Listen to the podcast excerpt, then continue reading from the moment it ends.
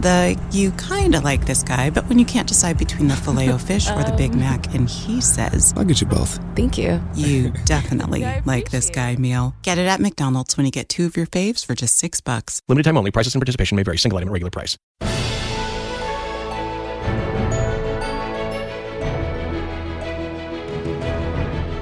Hello and welcome to Little Gold Men, the award season podcast from Vanity Fair and Panoply that proves that award season really is a year round event. I'm Katie Rich, the deputy editor of VanityFair.com, and I'm here with Vanity Fair's film critic Richard Lawson. Hello. And filling in for Mike this week is a very special guest, Decider.com's Joe Reid. Hi. Joe, you are the only person we didn't have to uh, twist your arm to come talk about the Oscars in June. Uh, so we appreciate. I think you're also our first three-peat. Yeah. Oh, definitely. No, you're like am very uh, honored. you're up on the wall of honor. At, You're uh, the Little you're like Joan HQ. Rivers or uh, Man, uh, oh, man, take Yeah. that, Donald Gleason. Yeah, you're the, you're the Billy Crystal of, uh, of our awards podcast. Well, since you're here, uh, we decided to do an expanded version of the game we play at the end of every episode where we uh, look back at Oscar history and change it. Except uh, this time, uh, thanks to your expert knowledge, we're going to kind of look at the ripple effect. And if you give an Oscar to someone in a different year, which is what we do at the end of every episode, uh, what happens in the years after that? We'll kind of see what transpires from there.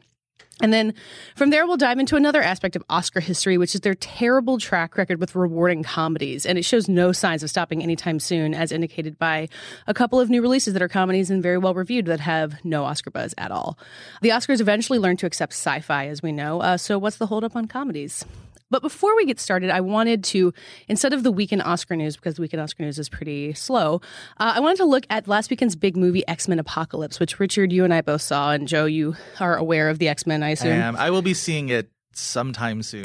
you can't resist Oscar Isaac in blue makeup. It's the I'm- week. It's the week in Oscar Isaac news. That's true. Yes, no, that's okay, true. yeah. If Yeah, we want to yeah. rebrand that for the summer, I'm Yeah. perfectly fine. If he just poses with more dogs in his coat. right. Big Um, Blue Men is the new podcast title. right. It's perfect. So this movie has probably a better cast than any superhero movie. I mean, superhero movies now all have good casts as default, but this Yeah. franchise in particular has been picking up people. It got Jennifer Lawrence and Michael Fassbender are kind of both before they were huge stars. Now it's got Oscar Isaac. Um, Richard, you saw this movie. Like, did anyone embarrass themselves? And was anyone actually a standout? Is there anyone good in this movie? I mean, I a lot of people are down on this movie. I'm up on it. I I, I really like. I, when I wrote my review, I, I I had to sort of admit my own bias. Like, I I didn't read the Avengers comics as a kid. I did watch the X Men cartoon, and so mm. I do have a, a, a slight personal sort of preference for the X Men.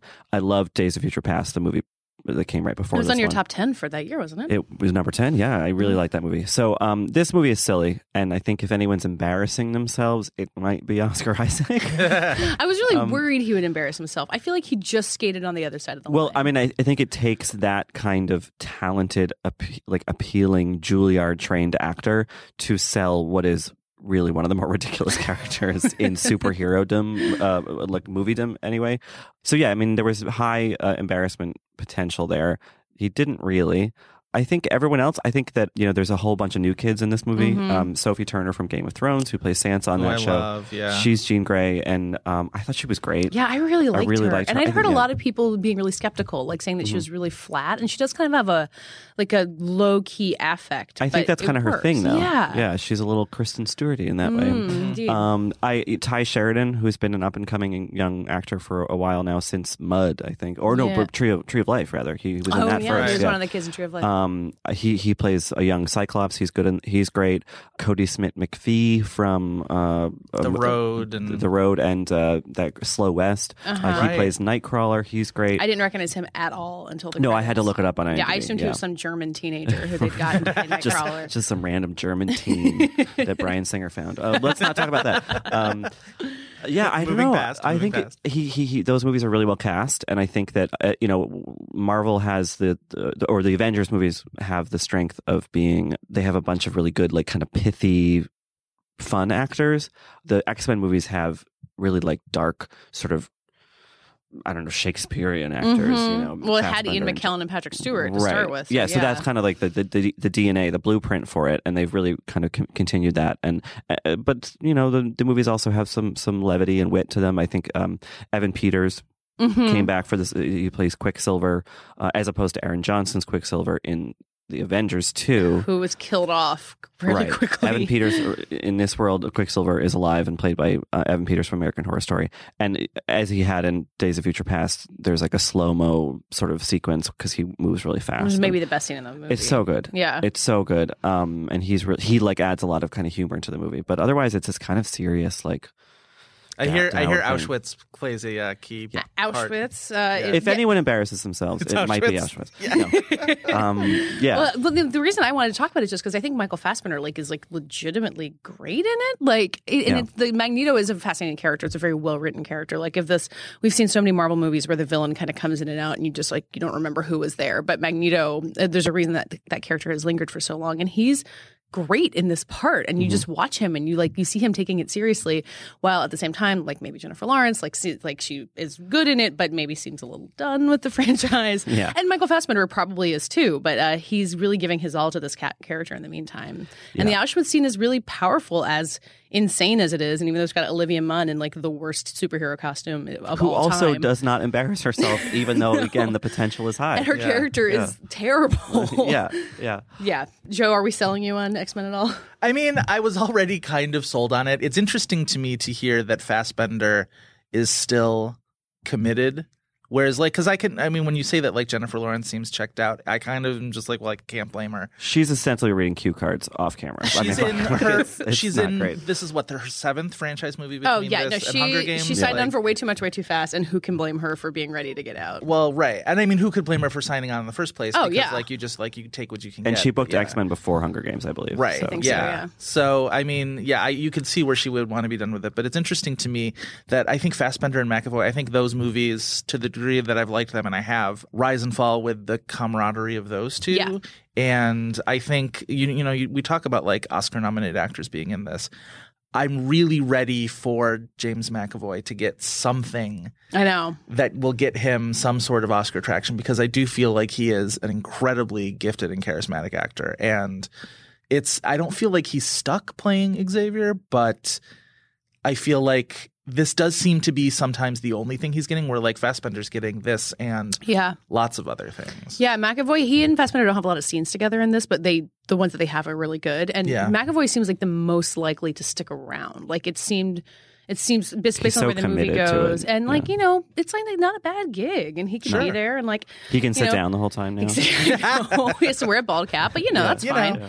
Yeah, he uh, he is also a continued highlight of these movies, and I'm with you. I, I was really pulling for his Atonement Oscar nomination. and Yeah, it he's didn't happen, so and uh, good in that ever movie. since then, yeah. Yeah. He's great in a little Danny Boyle movie that whose the name of which I can't remember anymore, but it's about like art theft. Did Oh ever see that God! Oh, with Rosario Dawson. Trance. Trance, yeah, Right? Weird little movie. We saw but that he- together, We Richard, did, you and yeah, I. Yeah, 59th yeah. Street. yeah. I Yeah, yeah. definitely never saw that movie. Yeah. He's great in it.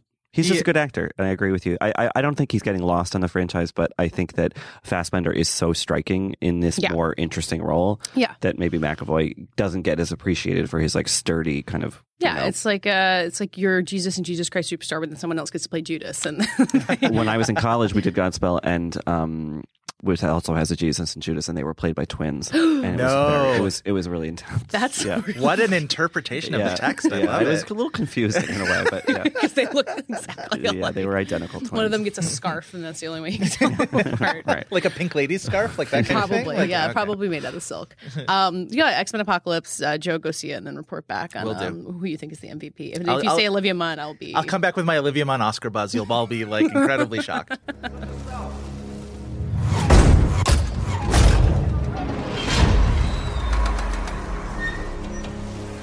Some of you spoke to the police about what you believe you witnessed here yesterday.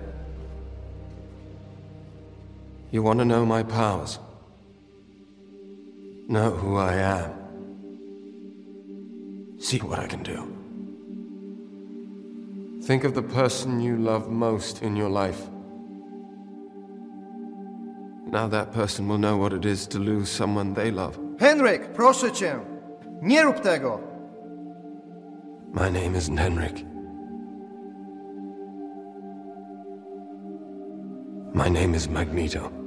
So I don't know if this is a game that everybody else plays, but when you gather together people who follow the Oscars obsessively like we do, this comes up where you kind of look back at an Oscar year where either you think the wrong guy won or you just kind of want to play around with history and say, okay, what would happen if this person had won the Oscar that year instead? And you can think about, you know, giving your favorite star an Oscar that they haven't gotten, but then you kind of have to consider the ripple effect. Like if they won that year, then did they not win later on or did another person win later on? Uh, Joe, you have played this thought experiment with me at least a couple of times. Yeah, it's Uh, one of my favorite sort of like idle parlor games to do because it's it's pure speculation, but it's also like it plays into everything that we sort of know about the Oscars in that it's not just about giving the best performance; it's about time and and uh, opportunity and and who's seemed owed and who is seemed to be in the right place at the right time. So it's like that ripple effect, like you say, is very interesting to imagine. Yeah, how the Oscars are bigger than just the awards, how they are kind of stories unto themselves and affect things going forward. Like if Jennifer Lawrence doesn't win her Oscar for Silver Linings Playbook, like you see, you know what you know what happens. Does she her. end up winning for American Hustle? Or- and all of a sudden, Lupita Nyong'o is there without an Oscar. Okay, yeah. See, there you go. Perfect example to start with. Yeah. Uh, so we wanted to do a couple of these, and uh, like, I actually, Joe, I wanted, I, I wrote down a couple of starters, but I kind of wanted to see which one you had in your uh, in your idea hopper. For Sure. now. So the one that I always come back to is Al Pacino in 1974 because Oh uh, God, 1974, a famously very very strong Best Actor year. You had Pacino for The Godfather Part Two. You had Nicholson for Chinatown. You had Dustin Hoffman for Lenny, the Lenny Bruce movie. Albert Finney for Midnight Ex- uh, or Murder on the Orient Express. And then the winner was a surprise sort of sentimental favorite. It was Art Carney in Harry and Tonto, which I would be very surprised if any of us at this table had seen. Yeah, I was gonna say you Harry would be the one who would have seen it if anyone. So Art Carney wins. It's kind of this like surprise sentimental favorite in, and then Pacino, you know, famously goes another two decades without winning any Oscars. And so by the time 1992 comes along, he's in Scent of a Woman. He's the sentimental favorite. He ends up winning. So I always play that what if is if what if Pacino wins for Godfather Part 2, I, you know, arguably his most iconic role, Michael Corleone. Then in 1992, because who's the big snub in 92 when Pacino gets his, is Denzel Washington. Yeah, so this uh, so I'm looking at it. It's Denzel Washington, also Robert Downey Jr.'s. Uh, That would have been first for Malcolm X? for Yeah. Malcolm X. Yeah. yeah, yeah. Which there was like a big, big deal about that. I think there was a really strong push behind Denzel to win that. He wasn't the first Black Best Actor nominee, but not maybe the second, like after Sidney Poitier or something. He would have been, yeah, he would have been the second to win it. He still ended up when he went, ended Yeah. up winning for Training Day. He was the, the second uh, Black Best Actor. Yeah, but he, winner. he he did have an Oscar at that point already, but He it was did. for Yes. supporting. it was for, Glory, but yeah. supporting, right? And it's I, even going into that Oscars, the buzz was possible that Pacino would win supporting for Glengarry Glen Ross to, that would free up Denzel to win Oh. for Malcolm X. But Didn't that happen. requires the thinking about the academy that we always fall into. It's like, okay, well, they'll all throw their weight behind this. Right. Like that strategic thinking that doesn't happen when you've Oh, got yeah. 5,000 people voting. Right, exactly. And that's why this game is so interesting because it's like it's pure speculation. It has no need to be tethered to, you know, any kind of scrutiny in yeah, terms of it's like June. Why would we be realistic about the Oscars? And then so if Denzel wins in 92, does he then is there that push for him to win for Training Day in 01, which makes me think Russell Crowe then would have won two Oscars in a row, which is very interesting to think about because Mm. yeah. That would have been for the Insider. for uh, that would have been For, for, a beautiful, mind, A which won Mind. Best Picture that Right. year. because he had won for Gladiator the year before, and he there was he was kind of the front runner for a while that year, and then it seemed like people were like, we don't need to give him two in a row, and there's Denzel, and this is a really good story right here, Yeah. and everybody really loved that performance anyway. Because you look at Training Day, that's not so much an Oscar-y movie; it's a very sort It's of like not at all. right. So it's kind of like it was. Very much an Oscar that went to Denzel, the person, Denzel, the star, Denzel, the sort Yeah. of like everything he represented. Let's not forget that Ethan Hawke got an Oscar nomination. He sure too, did, which, is, like that yeah. supporting actor class that year. We should like delve into that sometime because like Jon Voight for Ali is such an odd performance to get Is that nominated. the year that Alec Baldwin got that weird nomination? That was 03 for the cooler, which is always the one I forget whenever I'm trying to remember like all of the ones for that year. I'm sure he forgets it. Yeah, right? Exactly. So what but you had one with uh, Julia Roberts Okay, at the so- Fulcrum, Uh, right? yeah, so it, it requires so much research. I'm like going through all these Wikipedia entries. Um, but yeah, I feel like uh, like Julia Roberts was nominated for Pretty Woman back in 1990, which is like her big breakthrough performance. Like that's the kind of uh, Oscar role that wins a lot for women. Like the big ingenue. That's the Jennifer Sure. Lawrence win. That's the um, what's another recent like or uh, Brie Larson win. Like someone who's like emerged on the scene in Yes. that way. Yep. But uh, she loses to Kathy Bates for Misery, which is like a really fascinating win in itself. That's Um, another genre. I mean, you when do you ever see horror, you know, scoring at the Oscars in that way. yeah, I mean, do you, do you know the story behind like why that happened for Kathy Bates? I was a mere lad of ten then, so I Sometimes you know these. Things. I do. That's true. Sometimes I do. I'm just, just talking about 74, where I was, you know, know. not on this planet at the time. I don't. I have a feeling it was probably. Uh, I mean, there was. She was a character actress who had been working for a little around bit a at the time, time. I have a feeling she was probably very well liked, and that was one of those performances that did transcend genre in terms of. Everybody was talking about it. Everybody was. talking. She had the catchphrases. She had Yeah. the like. Yeah. That movie was like a phenomenon, and she was the phenomenon of that movie. Well, and and industry wise, she had um, had a bunch of theater acclaim. I Yeah, think yeah, she yeah. did Night Mother and a couple other things. Yeah. And so she had a little bit of momentum going into Yeah. that movie, and everyone was like, "All right, she's it. Like she's great." And let's give her an Oscar, but it is a weird win.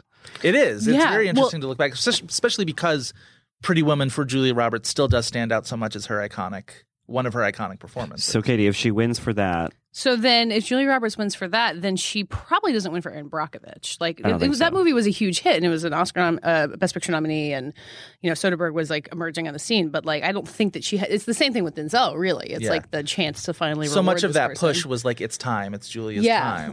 which is so funny that that got like, like Julia Roberts was fine without an Oscar, but Yeah. you know, Although it it's time. interesting because her her run through the 90s had like multiple like ups and downs and comebacks. Like she had to come back like my best friend's wedding was a comeback for Yeah. her from like the Mary Reilly era. Mm-hmm. And then between my best friend's wedding and Erin Brockovich it seemed like she had another sort of like dip in there. And then like Erin Brockovich felt like a coming out or at least a coming out from like it's not a romantic comedy. It's this sort yeah, of like, like, more it's as a dramatic role. thing. it introduced like new, like pointy, kind of prickly Julia, Yes, which is I mean, um, which she has not I really gotten rid of. since. adore her performance in that movie. I think it's one of my favorite performances that I've ever seen by an actress. I think she's so great. It's such a So you would, so if you were doing it just on merit, you would still give it to her for Julia Ro- uh, for uh, Erin Brockovich. Of that, that's an incredibly strong cast of uh, nominees. That's her. That was Ellen Burstyn for Requiem. My vote would have gone to Laura Linney for You Can Count on Me. Mm-hmm. Yeah. which is maybe my favorite actress nomination of that entire decade. I think she's Wow. so fantastic.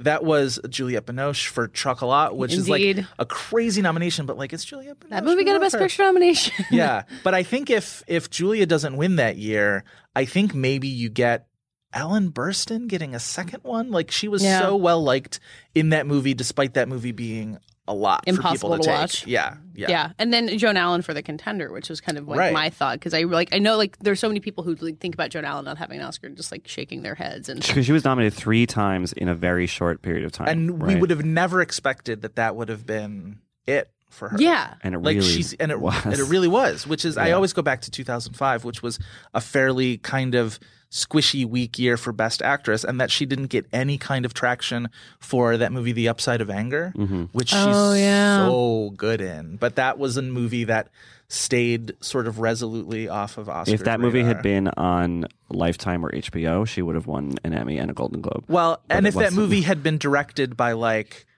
mike nichols or Yeah. rob reiner or anybody who was sort of like Not Mike Binder. Right, exactly. I think also I think also it gets in. So yeah. yeah. 2005. Just looking at it, like when you talk about it being a squishy year, that's Reese Witherspoon winning for Walk the Line, the the kind of performance that like is a supporting actress contender in a lot Right. of other kinds of years, and she gets to come into Best Actress because because there was a There wasn't that there was a else going vacancy. on. Yep, exactly. what if they'd given it to Keira Knightley instead for Pride and Prejudice? How happy would Ah, Maybe be? then John Carney would have John shut Carney up about her. would Jesus shut up. Lord. Oh God. Um, one other one I always think of is 1998 when it was that was the big Gwyneth Paltrow sort of like Mm-hmm. coronation year. But people forget that like Cate Blanchett was running neck and neck with her Yeah. for a while. They both won Golden Globes that year, and that was Blanchett also was that was her sort of announcement to the world that like you know this is here's this. Great Imagine that being your announcement. Oh, I'm Queen Elizabeth. I'm Uh, right, exactly, exactly. I mean, it kind of was. It was like, holy, don't fuck with her. But that was an interesting year too, from a non-acting perspective, in terms of Best Picture, where you know the the kind of assumed winner was Saving Private Ryan, and then Shakespeare in Love snuck Yeah. in and, and got it. Mm-hmm. And I think that like that was not the first time that the Harvey Weinstein machine had sort of belched into being. I mean, I think English Yeah. Patient certainly Yeah. a few years prior. But I think it was the first time that that kind of um, more sort of the hoi polloi, like the masses kind of were like, wait, what, who is this Weinstein guy? And like, what is he doing? I've Like- recently rewatched that Oscars because you know I have that like stack of. Oh, uh, I- Oh yeah, every yeah. year that DVD, Richard yeah. recaps the Oscars at Vanity Fair, it's Credit to Joe Reed. you- Uh, well, that's my friend, uh, my good friend Nick Davis. So shout out to him for burning all those up for me from his VHS tapes, which is like that's could not be more perfect. But so I watched that uh, Oscar ceremony semi recently, and it's Richard's right in that everybody going in felt like this is Saving Private Ryan's Oscar to lose, and then Shakespeare in Love winning was an upset. But you watch that ceremony. It's insane to think that anything else could have won because Really? they were like it, the the tone of that entire evening was very Shakespeare in Love. Most of Whoopi Goldberg's jokes in the in her hosting were very like Shakespeare in Love focused. Like you watch that n- ceremony now, and it's like, oh, that was the Zeitgeist movie. Like Saving, we had moved on from Saving Private Ryan. And she, yeah, because Saving Private Ryan had come out that summer, Right. Yeah. Uh, and and when when Whoopi came out dressed as Queen Elizabeth, she was dressed as Judi Dench in Shakespeare in Love, not as Cate Blanchett in right, Elizabeth. right, yeah, Yeah, yeah. That It- sort of pancake makeup kind of, uh, yeah. But I wonder, like, so if if it hadn't won, if if Saving Private Ryan had sort of, you know, pulled it out in the end, would that have? Do you think that would have affected the kind of Weinstein machine? Like, or would people be as scared of it and or and as in awe of it as they kind of became? It- it's possible. It, it could be that we end up thinking of DreamWorks a little bit differently because then DreamWorks wins for American Beauty. for American Beauty the Yeah. next year, and that sort of like that was maybe their heyday like lasts a little bit longer, and that Yeah.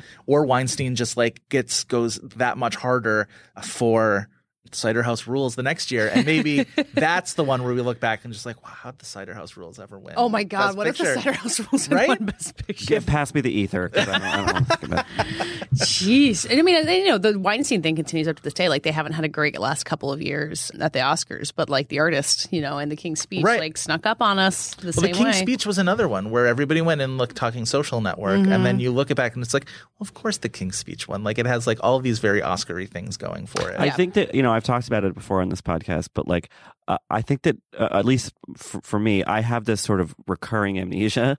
When Uh-huh. you get into Oscar season, you're like, no, I think I think the intellectual, artistic one is gonna. And it's like, no, Richard, it that know. never pans out. But this year it Like, did, so now well, we're true, all so rethinking. Who the heck Yeah. knows? yeah, and Spotlight's on Netflix now, as I learned from you. So, uh, Um, speaking of the Weinsteins, this is a little bit of a digression, but um, normally uh, they do a big presentation at Cannes, Mm-hmm. um, and they show some trailers and and have a couple stars, sort of, you know, last year they were really selling you on Southpaw. They were really selling us last year on Southpaw and Sienna Miller, who was also they were, but they were both on the uh, the jury, so they were Oh, both there we in go. town. But Yeah. um, they did not have a presentation this year. Really? is it's just things over there are not in good shape. So uh, yeah, so it that that was kind of an interesting, you know, just talking about the ascendancy of the Weinstein era, Yeah. uh, and now it seems, you know, however many years later to be on the wane. and it feels like now there's a little bit of a void in terms of like an Oscar power player. Like it, it seems like we're not really A24 is trying to get there. Sure, but I just mean even just like a person, like some, coalescing oh. around like a person,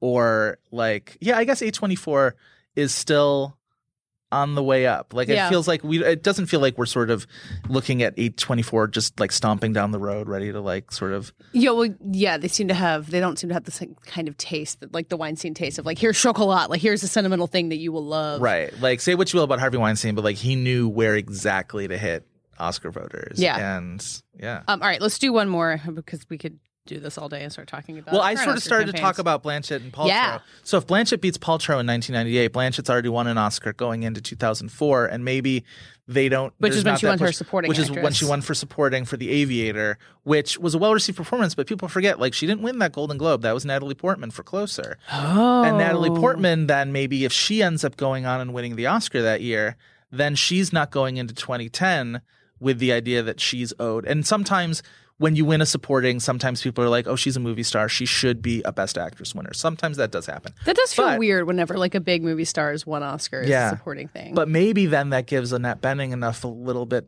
uh, wiggle room there in 2010, and maybe now Annette Bening has an Oscar Poor for Annette. The Kids Are All Right. I know. She's somewhere in like Los Angeles. She just like s- w- uh, woke up at the start. I know. at the mention of this. Is the whole point of this exercise to give Annette Bening an Oscar? Is that what we get Ultimately. whistle for? Yeah. If if we can't give Joan Allen one, then at least we can give Annette Bening one. Although my, my controversial opinion about Annette Bening is that she's never been the best in her category whenever she's been nominated. Even though I oh I think she's a fantastic actor. I think every time she's been beat, there's been It's been a fair fair win. it's been a fair win. She got beat by Well, Whoopi sh- Goldberg in Ghost in 1990, which like say what you will, I think that's one of those like Marisa Tomei and My Cousin Vinny performances that doesn't get enough credit because it's comedy. well, it, that will lead into our next conversation. But yeah, Yeah. And then well, Hilary she lost Swank. to Hilary Swank twice. Twice. Yeah. Um, at least one of those. I think Hilary Swank in Boys Don't Cry is unimpeachable. I think she's Yeah. so good. And Annette Bening and Being Julia is fine, but like, can you imagine if Annette Bening's Oscar? I know. That's, Was for Being you really Julia? want her to just go up against Hilary Swank and Million Dollar Baby with the American Beauty performance and just swap them. Yeah. Because Yes. then it's a totally fair Listen, fight. if we're breaking all the rules, of time, I mean, Being Julia might just be called like, please give Annette Bening an Oscar. Yeah. that that movie is but so people have shameless. It's won sort of her- Oscars for less. Oh, Iron yeah. Lady. Like it's sort of her Iron Lady. And it's weird now that we think of Meryl Streep. I think it's weird. I think some people view that performance a little bit more favorably than I do. Um, The Iron Lady or- oh, the oh, Iron Lady. interesting. But I always think it's going to be strange when we look back at Meryl Streep's career and she's like, well, she won for Kramer versus Kramer and she won for Sophie's Choice and she won for the Iron Lady. Indeed. That's, yeah. And then if Viola Davis gets an Oscar that year, like maybe we don't get How to Get Away with Murder, but you Maybe know, that would kind of maybe be a loss. Viola Davis doesn't get her fences Oscar this year if that's the case. Oh, is that So what's going to happen? That's, I don't know. That's the word. Yeah. That's that's what I'm. That's Mike. If I had to put money down right now, That's a I'd great put role. It on Viola Davis and fences. And she's done it on stage. God, someone's going to yell at me for talk, get, handing out Oscars before movies are even made. But What, you know what? what is the point of this podcast if not to do I, that? it's fun. I just think it's fun. It is. Hoorah! Where's Daphne? Let's get her down here. She's in the back. The tail's in the tail. Ah! Oh, but I still smell her. Women. What can you say? Who made them? God must have been a fucking genius.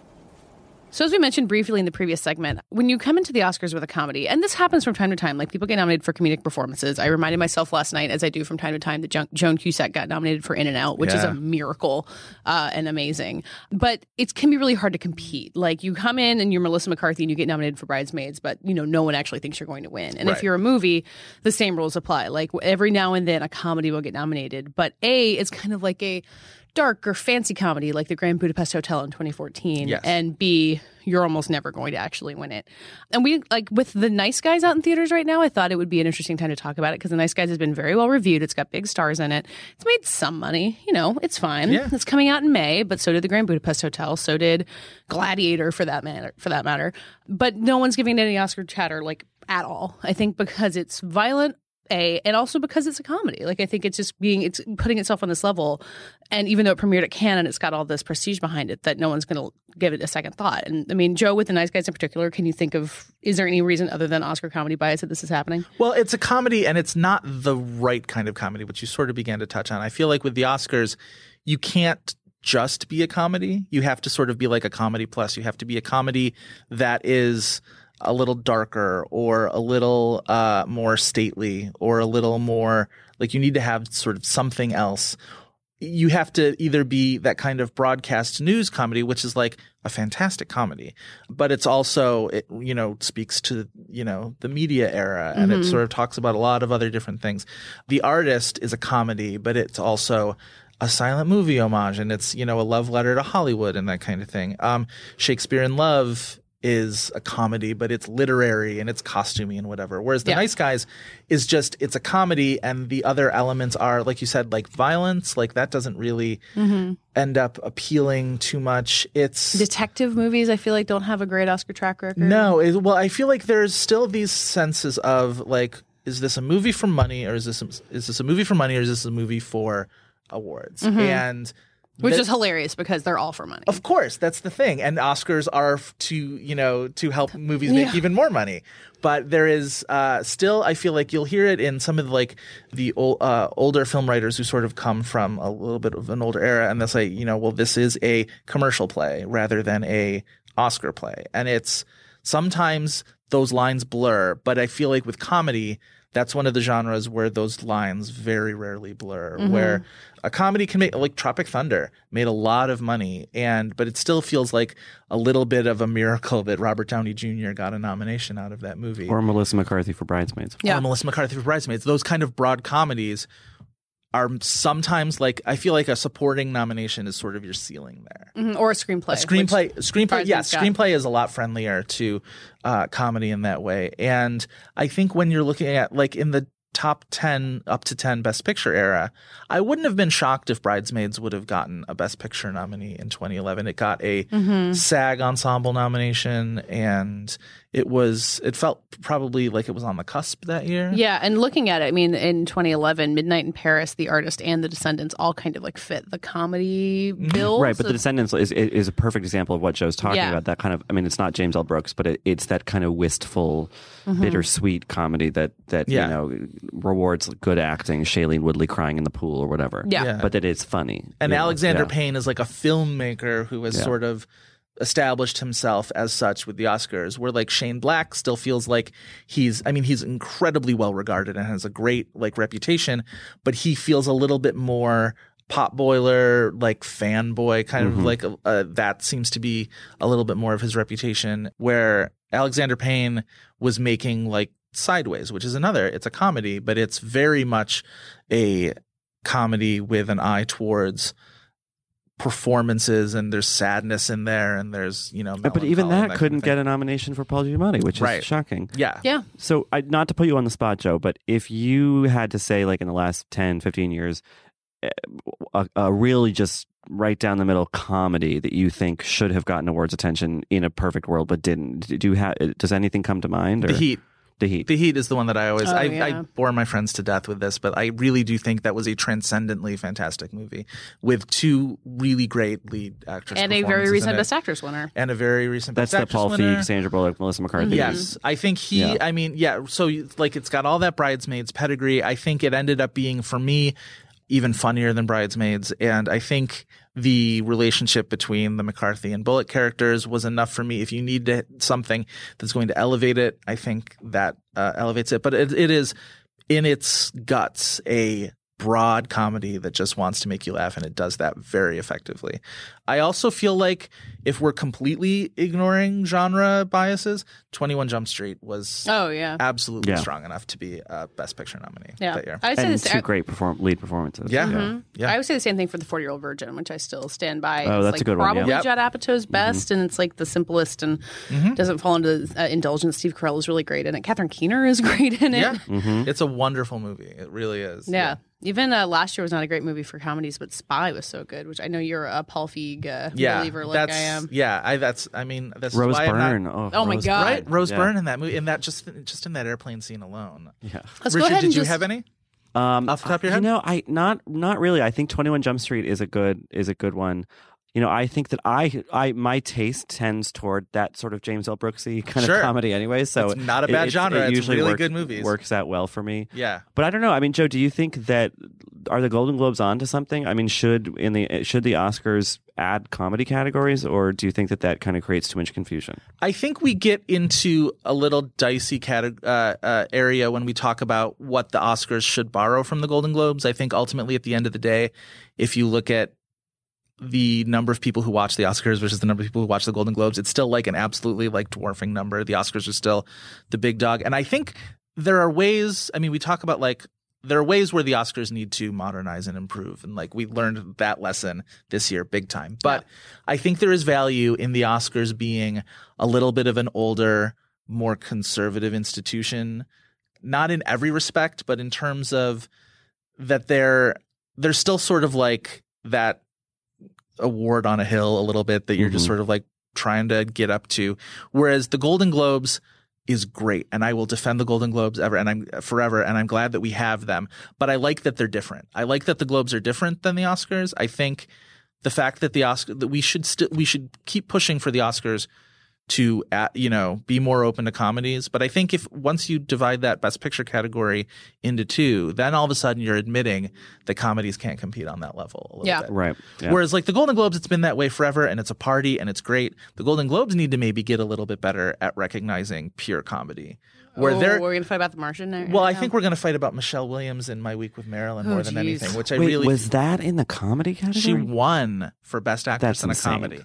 Yeah, Wha- uh, wha- you know, that hilarious laugh Right. riot. Right. My week with Marilyn. right. Like they need to they need to be less beholden to the studios that want to like cheat their way into. Yeah. I thought The Martian was borderline. I thought it was. If you want to tell me it's a comedy, that's fine. I laughed a lot. I did. It's a very funny. Drew the- Goddard, funny guy. I think I think that nomination is when the nom when The Martian went from being a funny movie to a dramatic movie because people wanted to like go the other way and just be like The Martian's not a comedy. Do you, know think what I that mean? that was what cost Ridley Scott his uh, Best Director nomination? I don't know if that cost him. Uh, if that's what cost him, I think Ridley Scott, just from interviews and things I've seen from him, seems a little bit of a prickly guy, and maybe he's not. he was as- lovely as a guest on Little Gold Men, I must say. Then that's you know. Don't defame our I'm not gonna I think, defame. well, Katie, you and I are very disarming. I think that I know, we, that's we true. have That's a. We have that effect. charm You do. about You get the Yeah. listen. I'm a bastard in real life. We're going to say you didn't can- deserve your Oscar nomination next week. Listen, So I was going to sit here and say that I feel like, you know, as we're talking about the Oscars changing and learning that they need to catch up with the times and, you know, admitting younger people and trying to expanding their membership membership might make them more welcoming to comedy. But Yeah. the Oscars have been more welcoming to comedy in the past. I was like looking like some like it hot got like five Oscar nominations and Yeah. it's absurd. like Billy Wilder got a best director nomination for that movie. So Yeah. it's like it's it might just be a cyclical thing. Like we're just in this period and have been for mean, I guess since Annie Hall won Best Picture, of Yeah. thinking that comedies like just had a hard time competing. I mean, broadcast news is a great example, but like we are saying, like it's very funny, but also has so much else going on with it. Yeah. So I don't know what it'll take to kind of get everyone to like embrace the bridesmaids and uh, the heat of this world. Well, maybe they'll make Fences a comedy. yeah, that makes sense. It would be a weird read on the play. they're but- still making it right now. Like it's not too late, Denzel. Yeah. Just sort of like just, you know. just, just tweak it a little bit. yeah, exactly. You know, and Iñárritu could make a comedy. He's uh, he seems to Oh, be in I there would. good. I'm that sounds so up my alley. Listen, Birdman was another Yeah. Golden Globe winner Oh, for yeah, comedy. that's so Oh, right. yeah, yeah, that uh, it, so That my- movie's laughable, but not. Woo! Sorry.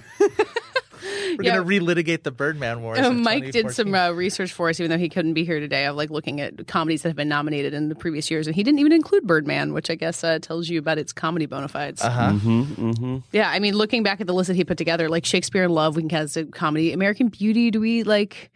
I don't think that even competed as a comedy at the Golden Globes. I mean, that's one of those. It's one of those like pitch dark comedies that the Yeah. Oscars. By Shakespearean standards, is a tragedy because it ends Yes. with death. Yeah. so- Right. well, there we. Shakespeare in Love doesn't really. It doesn't end with a marriage, so is it Yeah, even a that's a comedy? problem play. They would call that uh, in Shakespeare world. Where do we all stand on Shakespeare in Love? We talked about it so much this episode. Oh, I adore that movie. I love that movie. I Okay. think it's a very good movie. I think I think it gets caught in that sort of like overrated underrated cycle where people try and renegotiate that Oscar between that and Sha- uh, Mm-hmm. Saving Private Ryan. I think Sh- Saving Private Ryan's a fantastic movie too, and it's.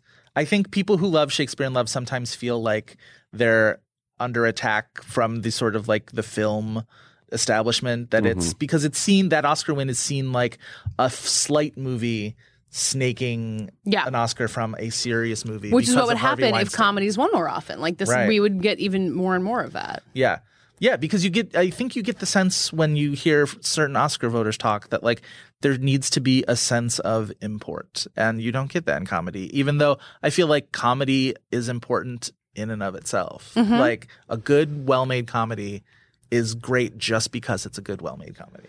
Well, we can go ahead and nominate Ghostbusters, a totally uncontroversial comedy coming. Oh, uh, yeah, no, pike that- Everyone is thrilled about it. Yeah, and I think it's going to do really well, and I think it'll be nominated for Best Picture. And uh, so you can uh, send your letters to me. The uh, I will always have faith in Paul Feig. The This Leslie- no, well, conversation no, has, that, uh, no, we've talked about Paul Feig so much. Like Yeah. we're going, yeah, the uh, the uh, the future of comedy is all about women. The Leslie Jones Oscar campaign starts right now. Yeah. it Any happen, other Oscar everybody. campaigns you guys want to start before we wrap up? We got Viola Davis. We got uh, Leslie Jones. I mean, listen, I've got uh, fences and best picture musical or comedy, right? We've we've Got started that uh, Got ball that rolling. sewn up. Is it, mus- is it musical now too? Or just Yeah, listen. Yeah. There, again, we could add any elements we want to. infinite right now. possibilities. This time, the boots are coming off. What have I done, Mr. Fennyman? The theatres have all been closed down by the plague. Oh, that. By order of the Master of the Revels. Mr. Fennyman, allow me to explain about the theatre business. The natural condition is one of insurmountable obstacles on the road to imminent disaster. So what do we do? Nothing. Strangely enough, it all turns out well.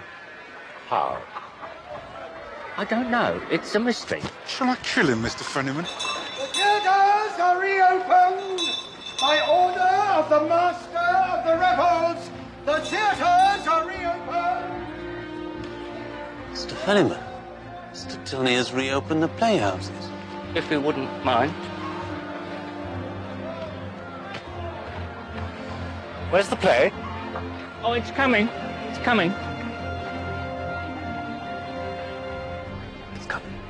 That does it for this week's Little Gold Men. Thank you so much for listening. And as always, if you can, please rate us and review us on iTunes. It helps us find new listeners who can uh, join us in these nonsense Oscar spe- speculation conversations in the summer. Because what else are you going to do with your summer movie season?